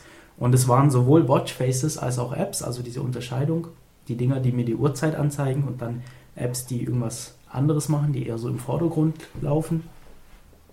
Ähm, genau, dann kann ich insgesamt acht von, nicht jeweils, sondern von, von, von, von beiden gemischt drauf haben. Was schon sehr einschränkend war. Also wenn du mal links wechseln willst. Und es ging dann auch nicht so schnell, die auszutauschen. Und das ist jetzt super, dann gehe ich einfach durch, durchwechseln. Jo, Android Wear ist es, glaube ich, ein bisschen ähnlich, oder? Genau, richtig. Also im Endeffekt installierst du die App und dann wirst du dann über dieses ähm, Programm, also Android Wear heißt das auch, auf die Uhr geladen. Und wenn es dann draufgeladen ist, dann kannst du einmal nach oben wischen ähm, und hast dann im Endeffekt eine Anzeige, hier, neue App ist geladen, willst du jetzt ausprobieren oder neues Watchface jetzt aktivieren. Was du nicht hast, ist einen eigenen App Store für die Uhr. Richtig, genau, den hast du nicht. Sondern das läuft über den Google Play Store. Ähm, man kann es am Google Play Store meistens daran erkennen, dass so ein kleines Uhrensymbol an der App ist. Und das heißt dann, okay, es gibt da eine Companion-App, für die du halt auf, dem, auf der Uhr benutzen kannst. Genau. Das heißt, also wenn du jetzt irgendwie dir fertige Apps runterladen willst, dann gehst du ganz normal über den Play Store, installierst die auf deinem Smartphone und dein ähm, Smartphone installiert die dann auf der Uhr. Also es gibt tatsächlich Drittanbieter-App Stores, die du als App auf dem Handy installierst, die dir dann alle okay. Wear-kompatiblen Uhren ähm, anzeigt. Ähm, das ja. ist dann so ein bisschen ähnlich wie Pebble dann. Genau, so richtig. Von der Idee her. Okay. Ich denke, äh, der Hauptweg ist schon aber zu sagen, dass sozusagen diese Uhr ja eigentlich, wie du vorhin schon gesagt, als Sprachrohr gilt und deswegen ist es auch für den Programmierer äh, so, dass die auf den meisten Plattformen also ein SDK mitbekommen, womit sie dann ihre Apps um die entsprechenden Funktionen erweitern können, dass die dann sozusagen äh, Watch-Funktionen bekommt. Zum Beispiel irgendein Messenger, dass man eben jetzt auch als App noch sagen, okay, und die Messages, die, äh, die Messages, die werden nicht nur aufs Handy gepusht, sondern auch, wenn derjenige sich mit seiner Uhr gekoppelt hat, dann auch auf die Uhr. Und da, oder sozusagen Beispiel irgendwelche Bedienoberflächen auf der Uhr äh, in die App zurückspeisen können. Das Android Wear, ist das kompatibel mit iOS? Also wenn ich ein Smartphone habe und so eine ja. Android Wear? Ja. Es ist kompatibel, allerdings nur in seinen Grundfunktionen. Das Blöde ist nämlich, dass Apple da natürlich einen kleinen Riegel vorschiebt, mhm. sodass du diese einzelnen Apps, die du auf dem iPhone hast, ähm, zum Beispiel jetzt WhatsApp, nicht mit der Uhr nutzen kannst, sondern nur Grundfunktionen, Watchfaces. Also dass das Funktionsangebot ist ähm, sehr, sehr eingeschränkt. Hm, das ist bei der Pebble nicht so. Die, ähm, da läuft das normal. Das ist eigentlich ganz interessant. Also es ist, ist ja eigentlich ähnlich wie bei den Smartphones. Ja. Diese Pebble ist so der Allrounder. Mhm.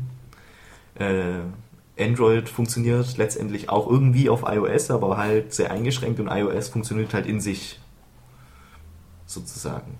Ja, ist so ein, so ein ja, so, so, so, wie man sich das wahrscheinlich vorgestellt hätte, wenn man jetzt die drei Namen äh, nennt und dann Genau. Ja, viele Leute, wenn die mich mit der Pebble sehen und die ein iPhone haben, die wundern sich dann immer, dass es mit dem iPhone kompatibel sein soll. Also die meisten Leute stellen sich das nicht unbedingt vor. Hätte ich jetzt irgendwie auch nicht intuitiv gesagt, ob das jetzt. Aber gut. Ja, ich meine, wenn du dir ein iPhone holst, da ist dann schon die äh, Apple Watch App vorinstalliert und ja, wieso sollte man dann auch denken, dass was anderes funktioniert so Ja. in der Richtung? Es gibt ja auch noch die sogenannte Vector Watch, die ist auch mit dem, äh, mit der, mit dem iPhone kompatibel. Und ich glaube sogar als einziges Smartwatch auch mit Windows Phone Ah ja, das haben Betriebssystem. wir noch gar nicht angesprochen. Ähm, ja, kennen wir uns auch nicht mit aus, oder? Also es gibt Windows Phones, das hat man mal gesagt. Das wissen wir. ja. Nee, ähm, ich denke, also ich, das ist jetzt aber nur gedacht, dass die Windows Phones wahrscheinlich irgendwann sehr kompatibel mit Android sind. Da sind die ja eh schon jetzt gerade auch für ihr Windows Phone an sich, äh, für ihr Windows Mobile an sich. Wurde das nicht wieder eingeschränkt mittlerweile, dieses, dieses Projekt? Oder eingestellt sogar? Ich, also das war mein letzter Stand. Kann gut sein, dass sie sich doch wieder umentschieden haben. Ich meine, die haben sich wieder umentschieden. Aber ich könnte mir vorstellen, dass sie da kompatibel sind. Kompatibilität zwischen iOS und Windows Phone kann ich mir nicht so richtig vorstellen. Das, Hm. aber ich, ich sage mal so, wer kauft sich denn eine Apple Watch? Das ist jemand, der schon äh, Ein iPhone. ein iPhone hat. Deswegen Ja, ganz klar. Also genau, Apple kann man natürlich auch nicht mit einem Android-Smartphone verwenden, die Apple Watch. Das, Wird man auch nicht können. das ähm, ist absolut ausgeschlossen. richtig. Von dem her, da ist die Frage natürlich, okay, das ist kein Problem. Die Android-Geräte, die sind schon eher so der Allrounder, beziehungsweise die Pebble. Ich persönlich würde mir jetzt zum Beispiel, auch wenn ich mir eine Smartwatch kaufen würde, würde ich mir äh, mit einem iPhone eine Apple Watch kaufen. Ich habe bloß das Problem, dass ich absolut kein Uhrenträger bin und das eigentlich eher nervig finde. Ja. Ähm, die, was, was irgendwie noch so ein bisschen in der Luft hängt, so was, was können denn die Uhren an sich so Hardware-Feature-mäßig oder generell Feature-mäßig? Ähm, da gibt es eigentlich keine so riesigen Unterschiede. Also wenn es eine Uhr ist, dann, dann können die relativ ähnliche Sachen. Äh, ein vergleichsweise großer Unterschied hatten wir schon angesprochen mit dem Mikro. Ähm, ja, kann man damit telefonieren oder Spracherkennung machen oder nicht. Ähm, ja, eigentlich fast alle haben einen Beschleunigungs- oder Lagesensor drin, um irgendwie Schritte zu zählen, ähm, Gesten zu erkennen, die man eventuell damit macht. Touchscreen, genau. Touchscreen ist ein großer Unterschied, ja, nein. Ähm, Pebble sticht da ein bisschen raus, indem sie keinen Touchscreen haben. Fast alle anderen Uhren haben Touchscreen. Ähm, genau, da wollte ich eigentlich vorher noch, noch eine Anmerkung dazu machen. Ja, dass, dass der Display aus ist bei vielen Smartphones. Also gerade bei der die Apple Watch, die, die ist aus. Wenn du jemanden mit einer Apple Watch rumlaufen siehst, dann ist der Bildschirm schwarz. Genau. Und das finde ich designmäßig nicht so schön. Ja. Ich glaube, das kannst du auch aus, äh, das kannst du auch umstellen. Nee, sag- du oder? kannst du nicht dauerhaft einschalten. Ich, also, ich, mein letzter Stand war nicht dauerhaft. Und die schaltet sich dann alleine aus, wenn man so diese Ja. Bewegung, ma- äh, äh, schaltet sich alleine ein, wenn man so diese Genau. Bewegung macht, dass man auf die Uhr schaut. Genau, Genau. wenn du die hindrehst und auf die, äh, auf die Uhr schaust, dann geht sie an. Und Und so ähnlich dürfte das bei anderen Smartwatches und Fitness-Trackern mit Bildschirm auch sein. Ich finde es total witzig, wenn du jetzt irgendwie durch die Stadt läufst und Leute so betont auf ihre Uhr schauen. Wenn euch das auffällt oder euch das wundert, das liegt daran, dass sie das machen müssen, damit der Bildschirm angeht. Okay, also ich glaube, das ist dann. Äh, aber das, muss man gar nicht. Ich habe mal ein bisschen ausprobiert. Das funktioniert eigentlich, wenn du es ganz normal wie eine normale Uhr umdrehst, wie man das so tun würde, dann geht es einfach Also habe ich schon andere ich, Sachen gehört. ich glaube, dass es dann auch viel damit zu tun hat, das ist wie, wenn man dir sagt, dass du da auf die Uhr schauen musst und es dadurch angehst, sich viele Leute dann extra die Bewegung machen, genauso wie wenn man diesem, mit dieser Siri redet. Dann redet man auf einmal ganz anders, obwohl die die normale Stimme viel besser verstehen würde. Also ich war, ich war vor kurzem auf einer Informatikkonferenz in Berlin und ähm, wie das so unter Nerds ist, war da die, die Smartwatch-Dichte relativ hoch. Ja. Und dann haben wir das mal so ein bisschen getestet beim Abendessen. Ähm, das hat nicht immer so gut funktioniert, Okay. wenn du nur normal auf die Uhr geschaut hast. Ist sie nicht so oft angegangen. Ähm, Apple Watch zwischen 15 und 70 Sekunden. Was ich immer komisch finde, ist, wenn man eine Uhr trägt und das Display ist aus. Das, das, das, das fällt auf. Ja, Vollkommen, Ähm, genau. Das fällt auf und das, das hat mich auch am Anfang bei meiner Uhr, also damals bei der G-Watch ziemlich gestört. Da habe ich auch immer das Display ausgehabt. Aber ich wollte ja unbedingt, dass der Akku lange hält. Ja. So, ja gut, aber wenn du dich dran gewöhnst, das Ding einfach jeden Tag zu laden und das geht in Fleisch und Blut irgendwann über, dann kannst du auch gerne dieses Display anmachen. Wenn das Display an ist, dann, dann sieht die Uhr ganz anders aus, weil Ja. das Watchface formt ja auch ein bisschen den Charakter, ne? je nachdem Genau. mit dem Armband in Kombination. Genau. Ich, ich finde es lustig, dass man da so viel über äh, Stil redet oder Aussehen. Ähm, Ist für mich ein ganz wichtiger Faktor. genau, also ich glaube, das ist für viele ein wichtiger Faktor bei der Auswahl ihrer Uhr. Also, ja, und deshalb finde ich es eigenartig, dass diese Apple Watch das eben. Gut, sie schafft halt sonst nicht diese Akkulaufzeiten, weil sie hat einfach sonst die Features, ja. Sie hat einfach so viel Zeug drin. Sie hat noch ähm, GPS, wenn ich mich jetzt nicht irre, war es wahnsinnig viel. Äh, ah, nee, doch nicht. GPS teilt sie sich mit der Uhr. Ähm, äh, mit dem, mit dem Handy. Na gut, dann ist es doch nicht. Äh, aber sie hat so ein bisschen mehr, so ein bisschen mehr Features so insgesamt. So ein bisschen mehr Sensoren und sorry, als, als jetzt zum Beispiel die Pebble. Also was ich von der Apple Watch äh, weiß, ist, ist dieser Aspekt Health, dieser, den sie auf der Keynote vorgestellt haben, war einfach, die Uhr ist letztendlich auch ein Fitness-Tracker, der, der wohl, ja, die Genauigkeit kann ich jetzt nicht äh, sagen, wie das, äh, was da der Stand ist, aber der dann Gesundheitsdaten sammelt und die an den Arzt schicken kann und der sie dann gesammelt anschauen kann und da sozusagen so eine Art äh, Profil erstellt. Und dadurch, dass du immer anhast, so ähnlich wie bei diesem Fitness-Tracker, du auf die Weile, äh, auf die Dauer gesehen sehr viele Gesundheitsdaten gesammelt hast. Und Ich meine, da hatten wir ja mal in der, unserer Sendung über ähm, implantierte medizinische Genau, ja, Geräte genau. uns ausführlich drüber unterhalten. Ja, die Sendung habe ich auch gehört. Mhm. Alarmglocken ist hoch 10. ja, aber Genau. bei der Pebble ist auch so. Pebble Time hat jetzt auch einen integrierten Fitness-Tracker. Ähm, ich denke, das werden nicht die einzigen Smartwatches sein, die das so machen. Und die Fitness-Tracker, die sind ja sowieso schon dafür da. Ähm, puh, ja. also genau, das hat alles, äh, das ist Gefahr und unter Umständen gut zugleich. Aber das ist, hat viel von diesem implantierten medizinischen Ich frage Gerät. mich immer, ob der Arzt das überhaupt alles wissen will. Das ist, die, gut. das ist die Frage, ja. Keine Ahnung. So, ja gut, Sensoren jetzt. Ähm, Lautsprecher hat noch äh, jemand hier reingeschrieben. Taki, Ja, das du habe hast ich gerade reingeschrieben, genau. Hat das deine? Nein, hat sie nicht. Ist es sinnvoll? Ja, eigentlich Ähm, schon. Wenn du damit telefonieren willst, ist es sinnvoll. Genau, da, wenn, wenn man es möchte und ich möchte dann den Fokus auf das Wort möchte legen, Mhm, dann ist es sinnvoll, genauso wie Musik hören, weil es gibt nichts Schlimmeres, als irgendwelche. Leute mit, mit seiner Musik oder mit seinem Telefonat öffentlich zu belästigen. Ja. Wenn man es ans Ohr hält, dann hört man das nur selber, aber über so einen Lautsprecher dann hören es auch andere. Mhm. Ja, hm. Ich, ich frage mich, wie lange das braucht, bis es zur Gewohnheit geworden ist, dass du mit deiner Uhr redest. Ja, die, Ich die, nämlich so diese das- Bluetooth-Headsets, die sind Ja. ja jetzt auch mittlerweile so ein bisschen angekommen. Als es äh, neu war, sah das auch komisch aus, wenn jemand so quatschend durch die Straße alleine gelaufen ist. es wird kommen. Und Es- es, wird es- auch gesellschaftsfähig werden. Ja. Zwangsläufig. Ja, gut.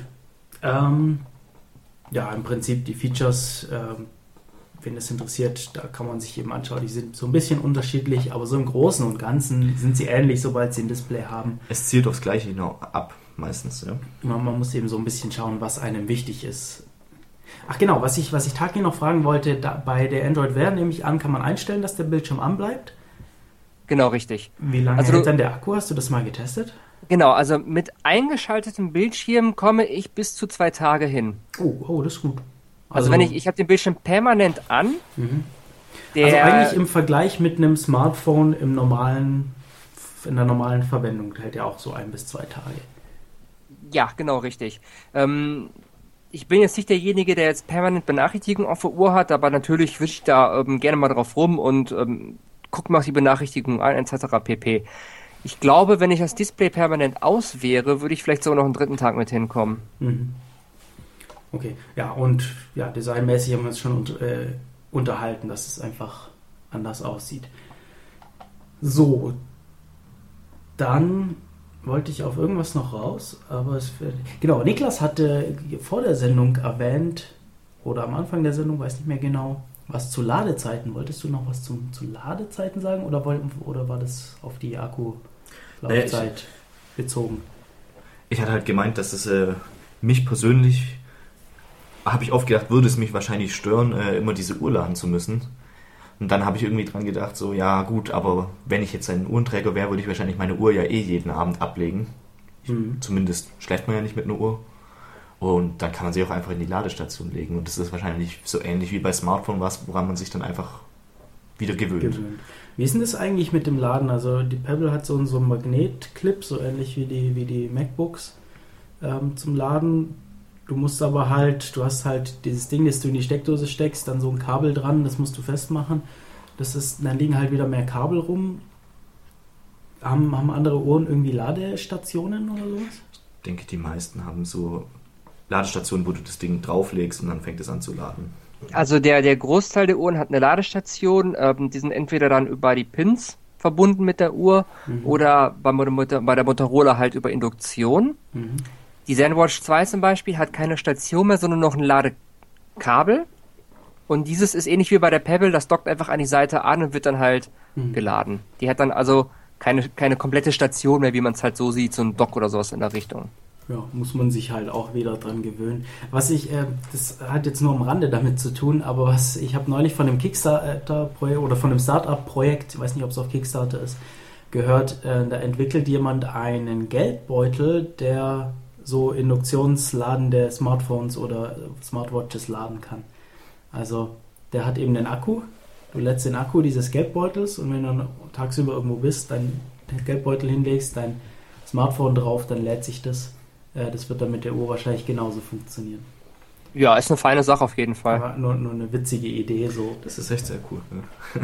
Ähm, hoffentlich explodieren die nicht. Aber gut, das ist, Akkus, sind ja, Akkus sind ja überall drin ne, und man trägt die mit sich rum. Also das haben wir überall die Probleme. Ähm, ja. Was wollen wir denn, worauf wollen wir denn weiter eingehen? Also wir haben jetzt noch offen auf jeden Fall das Thema App-Entwicklung. Aber bevor wir zu der Entwicklung kommen, habt ihr noch irgendwas, was, was wir sonst so allgemein zu den Sachen, zu den Uhren oder Wearables sagen wollen? Wir haben jetzt auch relativ viel über Uhren gesprochen, aber Also ich würde mal sagen, den, den Umgang haben wir ja im Großen und Ganzen im Laufe des, des Themas jetzt oder im Mhm. Laufe der Zeit immer wieder thematisiert. Ne, was wir damit halt tun oder, oder wofür die Dinge halt gut sind. Also, ob wir letztes Mal gesondert drauf eingehen müssen, würde ich jetzt nicht sagen. genau. Design ist ähnlich, sind wir auch schon ausreichend drauf eingegangen. Ja.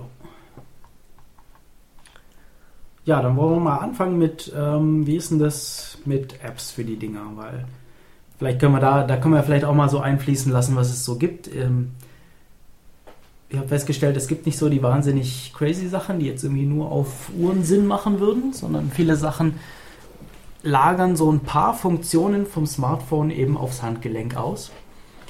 So, und ähm, wie geht es denn jetzt darum, wenn man, wenn man da tatsächlich was entwickeln möchte? Ich fange einfach mal mit der Pebble an, weil das einzige ist, womit ich mich auskenne. Ähm, wir hatten schon erwähnt, es hat einen eigenen App Store. Interessant finde ich, dass es in C programmiert wird. Die Programmiersprache C.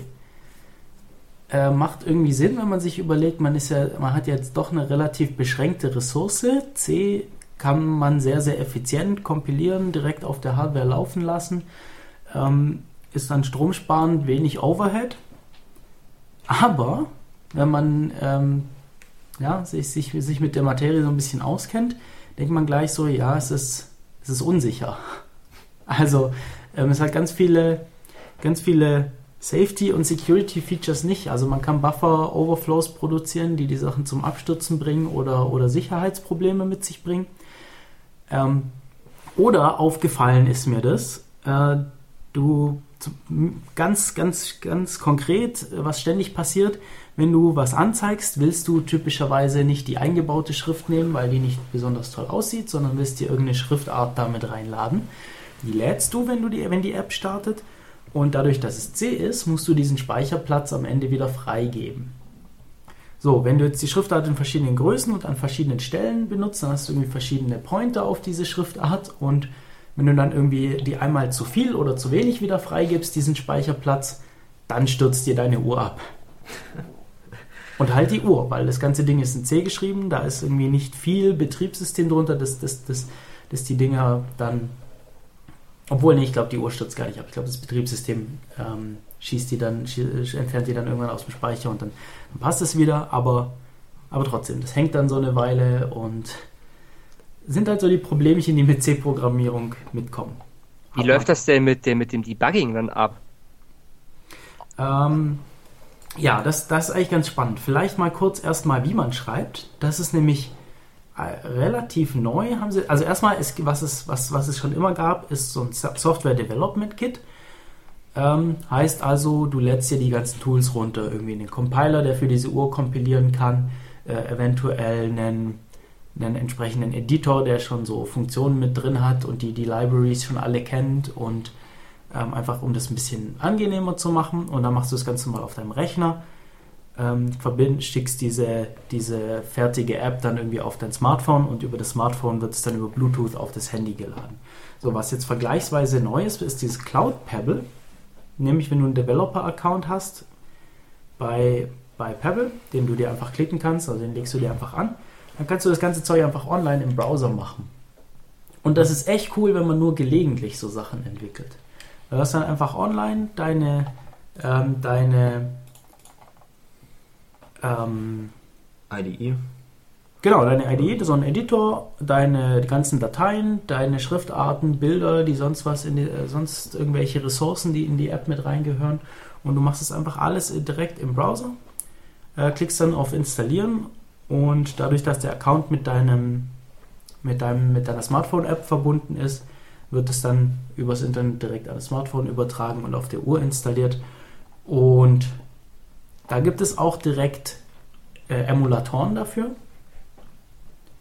wo man dann so ein bisschen mehr Debugging-Funktion hat. Wobei das Debugging beschränkt sich eigentlich ziemlich. Ich überlege gerade, wie ich dieses Problem gelöst hatte. Ich hatte das nämlich, glaube ich, einfach durch Ausprobieren gelöst. Und so einen richtigen Debugger weiß ich gerade nicht. Also muss ich, muss ich gerade ein bisschen passen. Wie es, also so Debugging äh, beim klassischen Programmieren hat man ja vielleicht die Möglichkeit, das irgendwie zu äh, genauer reinzuschauen. Was sind die Werte der verschiedenen Variablen, wo welche Speicherbereiche sind belegt und so. Je nachdem, welche Programmiersprache hat man verschiedene Möglichkeiten. Bin mir nicht sicher, ob das hier geht. Also ich glaube, dass das, das dürfte die Entwicklungsumgebung ja gar nicht ähm, hergeben. Wenn ich mir das Visual Studio angucke, ne, Ja. wie du da debuggen kannst, aber wie groß das Programm ist. Ähm, also ich weiß das von Mikrocontrollern her, da kannst du zumindest dir Debug-Ausgaben zum Beispiel in der Konsole nochmal angucken. Ich weiß ja nicht, äh, wie du das dann bei dem, bei der Uhr machst. Ja, du, du, was du machen könntest, wäre, dass du irgendwie so einen, so einen Logger schreibst. Ich weiß jetzt nicht, ob die schon was mitliefern, aber das wäre jetzt auch nicht zu schwer, sowas selber zu schreiben, der dann halt immer an die an so eine Companion-App auf dem Smartphone das schickt und das dann praktisch die Debug-Ausgaben dir anzeigt. Ich könnte mir Okay. vorstellen, dass es das, dass es das schon fertig gibt. Damit, ich habe ganz wenig dafür programmiert. Was ich dafür gemacht habe, ist diese, dieses Watchface, das ich schon erzählt habe, äh, eben um die, Info um die Uhrzeit anzuzeigen, so wie ich sie haben will. Und was ich mal gemacht habe, ist eine Fernbedienung für einen M-Player auf dem Laptop. Okay, die Frage ist natürlich, das kann ja auch nicht so viel. Von dem her wird ja das, was man damit schreibt, jetzt nicht so mega komplex werden am Ende. Ja, oder? trotzdem brauchst du irgendwas, um irgendwie, also gerade diese Ja, klar, also- Speichersache freigeben und so, irgendwie musst du schon Vielleicht- solche Fehler finden können. Du hast halt auch keine Fehlermeldung. Also ähm, Debugging im einfachsten Fall ist, du es stürzt ab und du guckst, was für eine Fehlermeldung ist dran. Auch das hast du nicht. Das hast du gar nicht auch in dieser Cloud, in diesem Cloud. Mm, nee, genau, das Okay, ja gut, das Ja, ist gut. natürlich ein bisschen doof. Ja. Ich, ich, also ich vermute, vielleicht gibt es in dem SDK, das man runterlädt, mehr. Vielleicht gibt es auch in dem Cloud-Ding mehr. Da habe ich noch nicht so wahnsinnig viel für gemacht. So, hat von euch schon mal jemand was für Variables programmiert? Nee, also ich noch, ich noch gar nicht. Sonst, Ich hätte mal was äh, vor, aber das ist äh, noch nicht so. Genau, dann vielleicht Apple Watch. Was man da so online dazu findet, ist, ähm, also wenn man eine Watch-App schreibt, dann wird die über den normalen äh, iOS äh, App Store vertrieben, was eben auch bedeutet, man schreibt normale iPhone-Apps oder iPad-Apps Und äh, die Watch-App ist da drin beinhaltet und wird dann eben auf die Uhr, die, auf die Uhr gepusht. Also hat dann eben so ein bisschen zusätzliche Funktionalität, ist aber eigentlich eine normale App. Äh, braucht man theoretisch bei der Pebble nicht. Also theoretisch, es gibt Apps, die sind nur auf der Uhr. Mhm. Halt über die Pebble-App natürlich, aber die sind nur auf der Uhr. Es gibt auch welche mit Companion-Apps. Aber die sind dann getrennt. Genau, also iOS ist auch ganz normal. Kann, man kann sich ein SDK runterladen. Das hat eine bestimmte Funktion, die kannst du dann in deiner, in deiner App einbauen. Wie gesagt, du kannst einfach ein paar User-Eingaben verlagern auf die App, die sich dann hin und her unterhalten und kannst sozusagen so deine Applikation erweitern. Ja. Und bei Android Wear, wenn du jetzt für dich selber Sachen programmierst, kannst du die wohl irgendwie direkt auf die Uhr pushen. Vermutlich auch über die Wear-App ähm, wenn du sie verkaufen oder anbieten, öffentlich anbieten möchtest, dann ist es wohl ähnlich, dass es in einer ganz normalen Google Play Store App eingebettet ist. Was der Taki vorhin schon erwähnt hatte. Da hast du im Play Store dieses Uhrensymbol, das dir anzeigt, dass, dass es für eine, für eine Uhr gedacht ist. Was interessant ist äh, bei der Entwicklung für die Geräte ist, dass sie natürlich nicht so viel können und dadurch ist es echt sozusagen so ein Zusatz, und auch gar nicht so mega kompliziert. Also da kann man, muss man auch gar nicht mal davon abschrecken. Äh, das ist ja, sehr begrenztes SDK oder sehr begrenzte API, weil die einfach jetzt nicht so mega viel können im Vergleich zu so einer normalen App. Und die Hersteller legen natürlich auch Wert auf ihre Tutorials, weil die wollen ja, dass die Dinger benutzt werden und coole Apps dafür gibt. Das heißt, ich finde eigentlich die Tutorials relativ gut. Fand ich jetzt bei allen auf den ersten Blick ganz gut. Wie ist es bei den Fitness-Trackern? Gibt es da Apps dafür? Weißt du das? Uh, ich. Also bei diesem äh, Jar, Jarbone, äh, da hatte ich dann mal geschaut nach einer API. Wie gesagt, weil ich ja diese Vibrationsalarme äh, steuern wollte und ich meine doch, das Einzige, was ich gefunden hatte, war die, war die Daten-API, womit ich sozusagen äh, die Daten, die damit gesammelt werden und die dann dieses Jarbone sammelt für mich, äh, zugreifen kann. Okay, das ist aber dann so mehr so Backend oder auf dem ja, Handy, genau, es ist nicht so Backend, sehr direkt auf den, ja. auf den, auf den Wearables. Das Gerät an sich, ich bin mir aber auch nicht ganz sicher und ich meine auch, dass die API, ich glaube, da hast du jetzt nicht einfach mal irgendwie eine Website bauen können, wo du die Daten ziehst und da musstest du dich sozusagen in Kontakt setzen mit denen und sagen, was du tun mhm. willst. So meine ich doch, das gelesen zu haben. Na toll. Ja, gut wäre meiner Meinung nach äh, cool, wenn es da sowas gibt oder wenn jemand einen Link schicken würde für so einen Open Source Fitness Tracker mit Vibrationen, den man dann selbst programmieren kann und da äh, sich seine Notifikationen wirklich frei reinprogrammieren. Das fände ich ganz cool. Mhm. So, Taki, ähm, du schreibst ja auch für Pocket PC, das hatten wir in den äh, bisherigen Sendungen mit dir letztes Mal über Fotografie und früher schon mal über Home Automation. Da sind wir eigentlich mal drüber so ein bisschen in Kontakt gekommen. Äh, hast du da dich auch schon mit Smartwatches beschäftigt?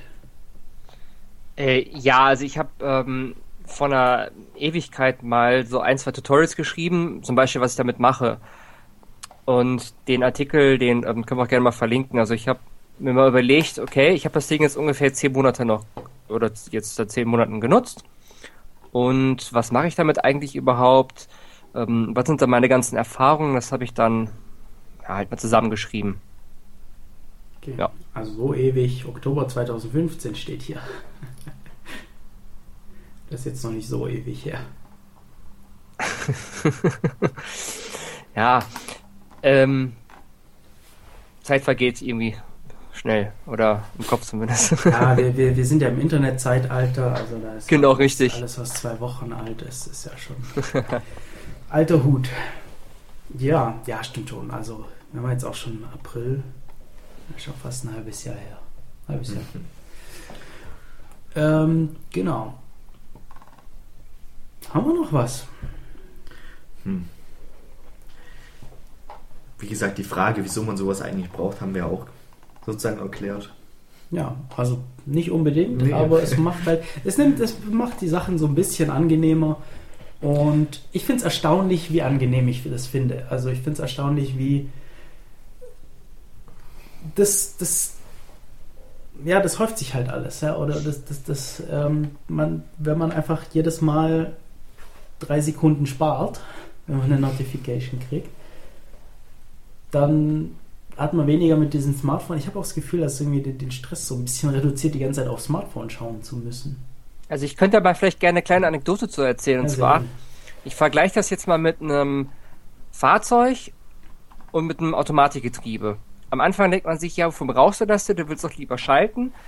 Aber je öfter du damit fährst, desto mehr gewöhnst du dich daran. Und wenn du dann wieder zurückwechselst, dann merkst du auf einmal, was äh, du dann doch da an Komfort wieder missen musst. Ne? Ja. Das ist ähnlich bei einer Uhr. Wenn mich jemand fragt, möchtest du ähm, oder was, was mache ich da bitte, frage ich die Leute erstens, bist du ein Uhrenfan und zweitens bist du ein Technikfan? Mhm. Und wenn ja, dann guck mal, welche Uhr dir von der Optik gefällt und probier das Ganze mal aus. Ähm, weil man, man gewöhnt sich recht schnell an, an, an die Sachen und dieser, dieser Automatismus einfach auf, auf die Uhr zu gucken, das habe ich, wenn ich mal eine analoge Uhr trage, dann wische ich darauf. Das ist ganz blöd, weil es geht einfach nicht. Mhm. Ja, Ja. diese Gewohnheit ist das dann. Und dann, wenn man dann tatsächlich doch mal einen Anwendungsfall hat, wo man dann irgendwie was Fortgeschritteneres haben möchte, ich denke jetzt an so Sachen wie Heimautomation. Das mache ich mit meiner Uhr auch zum Beispiel. Genau, dann irgendwie Temperatur einstellen, vielleicht mal die Tür öffnen mit seiner Uhr, ohne den Schlüssel rauszuholen. Ähm, seinen Fernseher bedienen. Äh, ja, Das ist das sind dann irgendwie, das wären so Sachen, die sind möglich. Aber ich jetzt, wie, wie praktikabel das ist, ja, man muss sich dann vielleicht ein bisschen mehr damit beschäftigen, aber ist auch, auch möglich. Also es ist, es ist ähm, vom, vom praktischen Ansatz her mit der Uhr noch sehr schwierig, weil du halt entsprechend Befehle in die Uhr ansprechen musst und das, das hast du dann übers Handy schneller gemacht. Aber es ist durchaus möglich. Ähm, es ist aber im Moment noch so ein bisschen eher cool zu zeigen, als dass es wirklich sehr praktisch ist. Außer du hast eine eigene App, die du dir vielleicht geschrieben hast, womit du deine ganzen Devices steuern kannst. Das Mhm. wäre noch Möglichkeit. Ich halt rede jetzt von- Aufwand, ja. Ja, genau. Also so, aber so Spracheingaben technisch Ja. ist es noch nicht so schön. Ja, Nachteile? Oder was? Ja, genau. Also wir haben vorhin bei dem, bei dem Health Kit schon drauf gekommen. Ist natürlich Datenkragen Stimmt, die Ohne Daten, das haben wir noch gar nicht angesprochen. ohne Ende. Wahnsinn. Ja, genau. Also, Und zwar, da ich glaube, keiner besser als der andere. Da ging ja irgendwann mal dieser Artikel über die Pebble rum, dass da auch versteckt die Daten komplett äh, abgesendet werden und man hat ja immer so diese Pebble als die independent äh, gekickstartete Hackeruhr angesehen. Zumindest habe ich das immer gedacht. Die, die man komplett selber programmieren kann. Ja, ja, also, ähm, das. Man kann sich natürlich drüber aufregen, was, was passiert mit meinen Daten. Also, man kann irgendwie sagen, so, ja, ähm, das ist irgendwie alles blöd. Wir haben jetzt lauter zusätzliche Informationen, Sensoren, wir haben jetzt Gesundheitsinformationen, die über mich gesammelt werden, irgendwo hingeschickt werden, ähm, analysiert werden. Wir, äh, der, jetzt weiß nicht nur der Mobilfunkbetreiber, wo ich ständig bin, sondern auch der, der Hersteller von, den, von dem Fitnessarmband. Ähm, irgendwann fr äh, früher in diesem Jahr hatten wir mal, ich glaube im Februar gab es den Fall, ähm, dass eine amerikanische Universität ihren Studenten Fitness-Tracker vorgeschrieben hat, also die müssen die jetzt tragen. Ähm, das, das, da, da kann man natürlich dagegen sein. Auf der anderen Seite, es erlaubt natürlich auch viele Applikationen, die sonst ohne diese Daten nicht möglich wären. Und da fand ich ganz interessant äh, Chaos Radio Folge über das Internet of Things. Ähm, also ich glaube chaosradio.ccc.de müsste der, müsste der entsprechende Link zu dem Podcast sein. Und da haben die sich nämlich drüber unterhalten. Also wenn die, die haben als Beispiel hergenommen der so Carsharing. Ja, wenn du halt eben nicht dieses ständige Tracking hast, dann musst du Einschränkungen machen. Da musst du zum Beispiel dedizierte Abstellplätze dafür bereitstellen, dass du dann nur da parken darfst und nicht mehr die Freiheit hast zu parken, wo du möchtest. Und lauter so Sachen.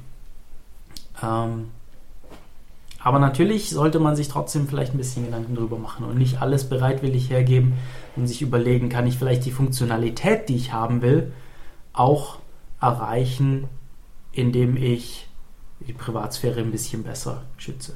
Also da kann ich bei Google ein Beispiel nennen. Und zwar ist ja dieser sogenannte Standortverlauf aktiv. Und das Ding zeichnet da tatsächlich auf, wo du über lang gegangen bist. Und das ist dann schon wirklich sehr, sehr erschreckend. Und es zeichnet halt nicht nur lokal auf, sondern es backup Auf dem es Server, halt, ja, es ganz geht genau. Halt auf den Betreiberserver. Das ist halt der, dieser Unterschied. Also das habe ich auch erstmal deaktiviert und das wird ja mit, mit wenn du so eine Uhr trägst, auch nicht besser. Ähm, Finde ich erschreckend, muss ich ehrlich sagen. Also mich, mich schreckt sowas wiederum ab. Ja, also die, die Fun ja, es vom, aus Betreibersicht finde ich das ganz einleuchtend, weil für die ist es einfach leichter.